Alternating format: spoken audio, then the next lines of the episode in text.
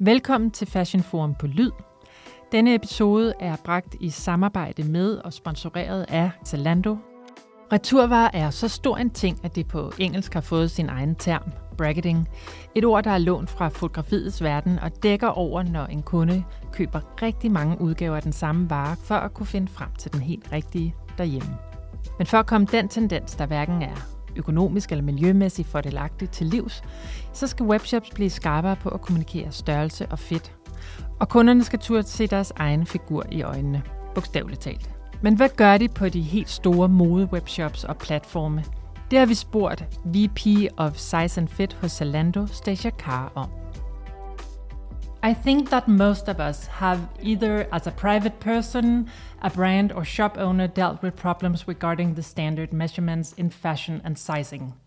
Stacia Carr, you are VP of Size and Fit at Zalando, and I guess the ultimate person to ask about this issue and how we solve it. Welcome to you. Thank you so much. I'm delighted to be here. Let me start by asking you what is the biggest problem with sizing in the fashion industry? I think it depends on whose perspective you look at it from, but maybe if I think about fashion brands and their mm. supply chains, but maybe most of all our consumers, um, the biggest challenge is understanding how best to communicate size and fit. So, both as a customer, you know, we don't, most of us don't know our own body measurements. And mm. so we don't walk around with an encyclopedia of information to describe ourselves. Uh, and then on a from a brand perspective, it's very challenging to communicate in simple terminology to a myriad of customers how an item they've produced is intended to fit and how it's sized. So it's the what is the language you use both as a consumer but also as a brand to mm. articulate your needs and what a product offers. And how is uh, Zalando trying to fix this? I know that you've been working on a couple of solutions. Can you describe them? Yes.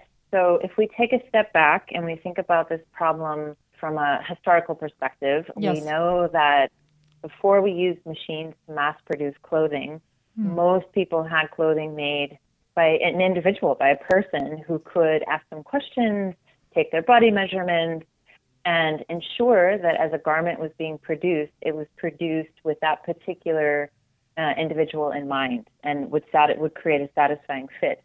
So mm-hmm. when we think about um, our opportunity as Zalando to actually recreate this connection between creator and consumer, which mass production severed, we think about how can we empower our customers, at this point 50 million people across Europe, to better express themselves and their unique needs, and also to match them with the assortment that our brand partners provide. And so we start very simply with algorithmic recommendations. Um, mm-hmm. what does that mean? Uh, across, I think, 60, 60% of items sold today, our customers receive a form of algorithmic size advice. And it comes in two forms. One is a size flag that tells you it's an article based uh, size advice, piece of size advice that tells you whether an item runs big or small. It's hmm. fairly easy for most folks to understand. Ah, this runs a little bit small. I take one size up. For customers that we know a little bit more, uh, so you've either purchased with us before or you've shared with us a little bit of information about uh, the brands that you love and the sizes that you wear in those brands, we can offer a personalized form of size advice. So if you're shopping for a dress, maybe we can tell you, hey, for this dress, we recommend a size 38, for example. Um, and then we use those forms of advice as the basis for um, extending this form of personalization, because that's what it is, across the whole assortment. So today, if you're browsing the Zalando catalog, and we can offer you personalized advice, uh, size advice, we also filter the assortment for you uh, so that we shrink the size of the assortment we put in front of you just as you're browsing. So as you're in sort of a more window shopping mode, let's say, um, and we don't show you items that we don't have available on your site. Hmm. And this is really the beginning of creating this more curated, personalized experience that takes your individual size requirements into consideration. This year, we rolled out uh, two more advanced products. Um, One of them is a body measurement technology that is deployed through the mobile device that allows customers to generate a set of unique body measurements. So we go one step further this year and we no longer have to use that reference item or purchase history as a as a reference for a customer's needs, but rather actually their unique body shape. And so, um, with a simple kind of five step process, you can uh, take a couple of images uh, using your mobile device and some AR based guidance we provide for you uh, to generate a 3D body shape that from there we then extract body measurements. Now, what we love about this solution is we were able to deliver it in a way where those images that you take of yourself they never leave the device. So we really mm. double down on privacy and security and at the same time provide you with this really unique and innovative experience to express yourself as a customer. And then we can leverage those, that body measurement information to generate personalized size recommendations and eventually your own avatar, uh, which you can then use to shop. And that leads me to the second innovation we launched this year. These were pilot um, mm. campaigns that we launched of a virtual try on experience. In the pilot, we didn't connect it to the body measurement uh, experience I just described, but rather we made it available for all customers. Just input your age, height, and weight, and um, we're able to generate an avatar that represents your body shape, and then we show you 3D simulations of specific garments in different sizes on your body shape. And we've gotten f- tremendous feedback from customers that this is really exciting for them. Uh, there's a lot of desire to be able to explore assortment using um, this particular experience, and we've seen some pretty interesting, even though they were they were pilot uh, campaigns, but some pretty impressive impact on core KPIs, uh, size-related return rate reductions up to 40% on jeans, for example, which is a really hard to fit category. I think we can all relate to, you know, shopping for a great fitting pair of jeans is just not the most fun in the world today, but we aim to change that. I can completely relate. I'm almost 190 in centimeters, so I know what problems it can cause to uh, to shop for jeans that are long enough. So this avatar will definitely come in handy at one point.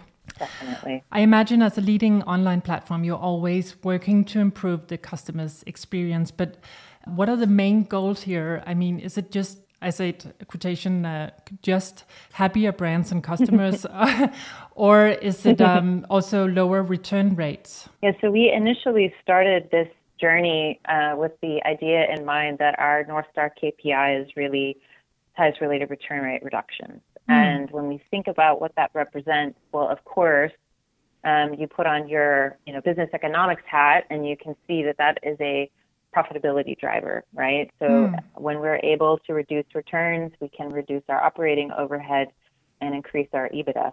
However, when you peel back the layers and look at it from a customer centric perspective as well as a brand partner perspective, it's actually um, you're creating a great experience for customers when you reduce the need to return. Mm. Uh, our brand partners then have a much better kind of experience reaching a target customer and we've also recently, I would say recently, being over the last two years, learned that it's a loyalty driver. So why would you shop anywhere else if you knew that every time you shop uh, Zalando, you were going to get a great fit out of the box?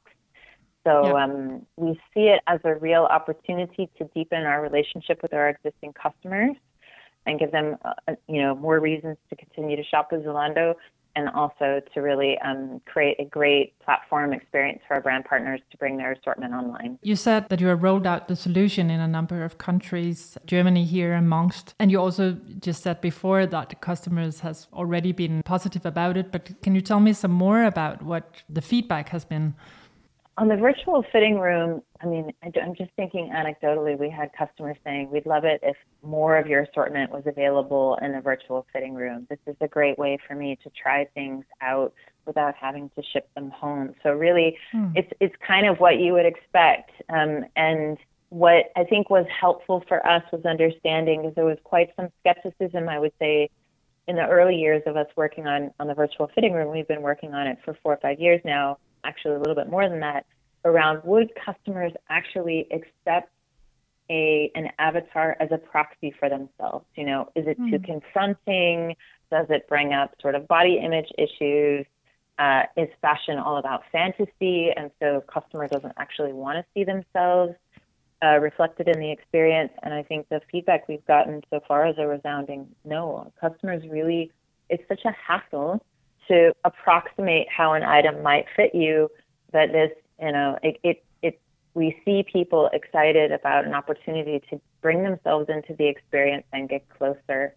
Um, and I'm sure there'll be some folks who just, you know, they maybe have a body shape that is more what's what is currently, you know, deemed as average, and so hmm. clothing mm. is made and often fits them, and maybe it's not necessary. I, you know, it's not an experience that we expect everyone's going to adopt, but what we see through um, more anecdotal feedback that we survey from customers, that's just a resounding appreciation for the opportunity to, as I said, mm. get closer to what it is that they may go ahead and buy and then have shipped to their home. Mm. That is super interesting. I never really thought that maybe you don't want to see an avatar that looks like yeah. you, but I can totally uh, get that. I mean, um, fitting room uh, mirrors can be uh, rather horrifying sometimes. In develop, absolutely. Yeah, yeah. it's so nice to have uh, clothes that really fit you. So I think that people can definitely um, see the benefits of that in the end. You said you've been working on this for several years. What has been the most challenging, or has there been like any surprises in doing this? a great question.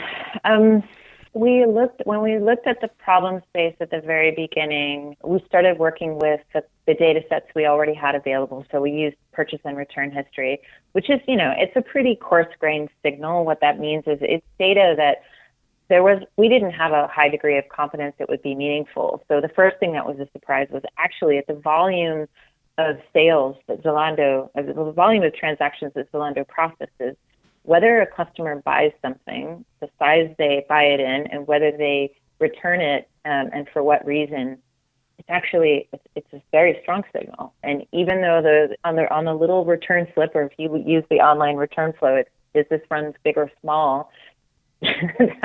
what can seem like a trivial piece of information is, is actually quite valuable. And again, there was quite some skepticism in the early days as to whether or not we could depend on that. So that was surprise number one. Mm. Surprise number two, as we got into the problem space a little bit deeper and understanding what are the data sets that are being used to actually go through the design and manufacturing process, and then how could we either find that data so that we could feed it to our algorithms and how could we then empower customers we found that there's quite some great data out there that's that's mm. that's made available to brands when they're going through the design process. And we know the companies and the technologies that are used to create it but it's limited. And it's limited to kind of average body shapes so the kind of um, folks on the outer edges of the kind of body shape curve are not very well represented, um, which is kind of a, a no-brainer. But when you actually,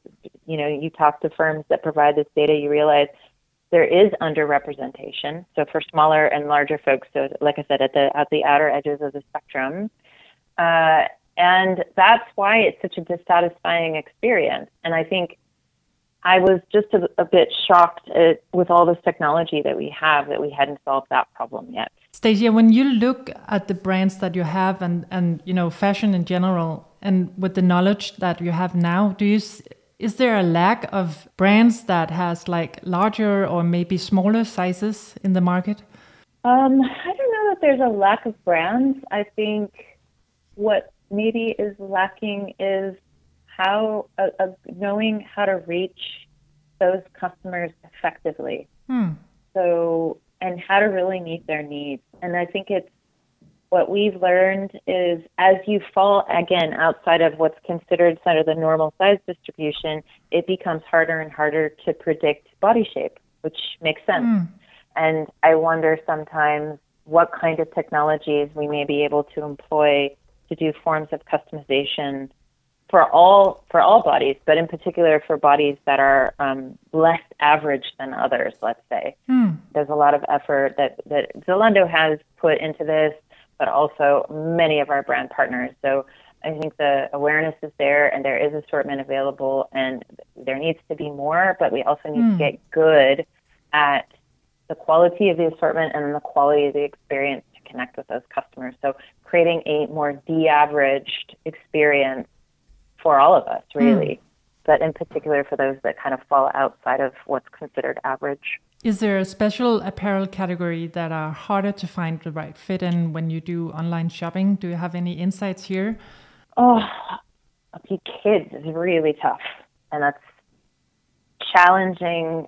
And and you know, we I, I often think that we should um, create a specialized team for kids um, to really go deep into it.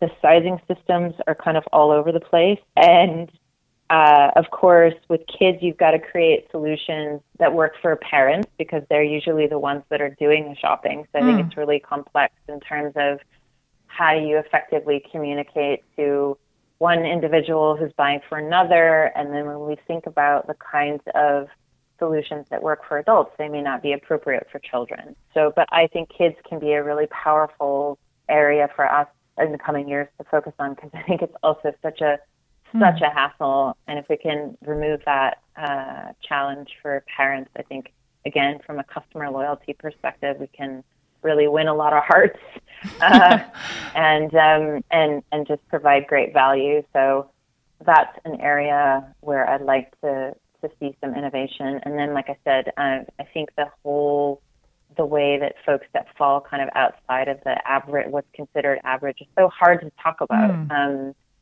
could be could be an area of focus, but I think there's al- there's already quite a lot of focus on more inclusive sizing. Do you think at one point this will lead to new requirements in regard of sizing and and possibility of customization for the brand?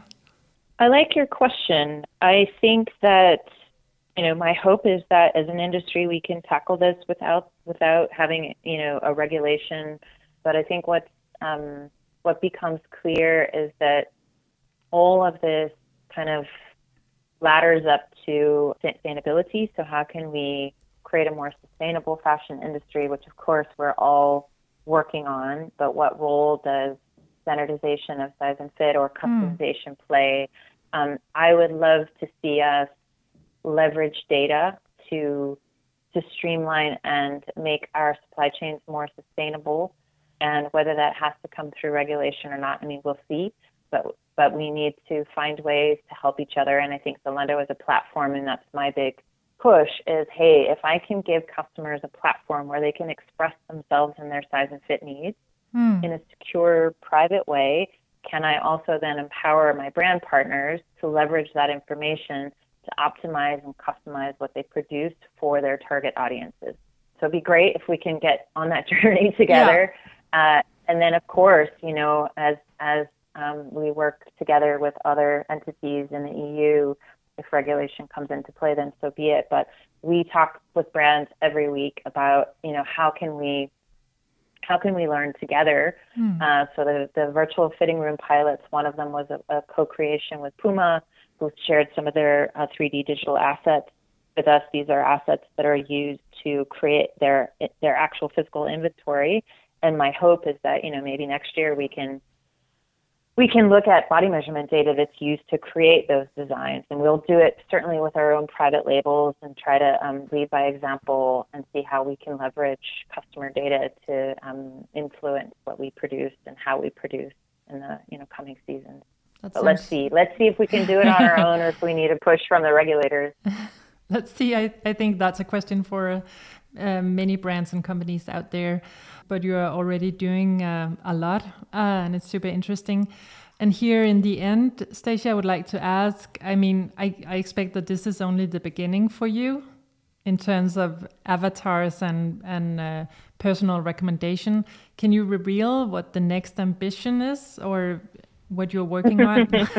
Um, I mean, we want to bring it all together, right? So I think the vision is to make virtual fitting room a big part of a customer experience in the coming years.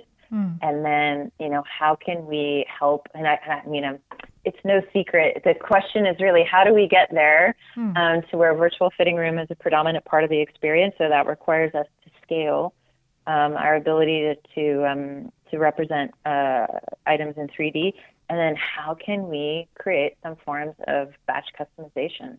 Hmm. And I, you know, I get really excited. I have a lot to learn on the supply chain side, so I don't profess to be an expert, but I try to imagine, you know, uh, customers in northern Germany maybe have clothing produced for them with a unique set of body measurements that represent their kind of their unique needs. Um, let's see, but that's um, I think the future we need to drive towards. That sounds good. Thank you so much for enlightening us on this topic of Stacia Carr. Thank you for having me. It was delightful. Really enjoyed uh, your questions. Thank you.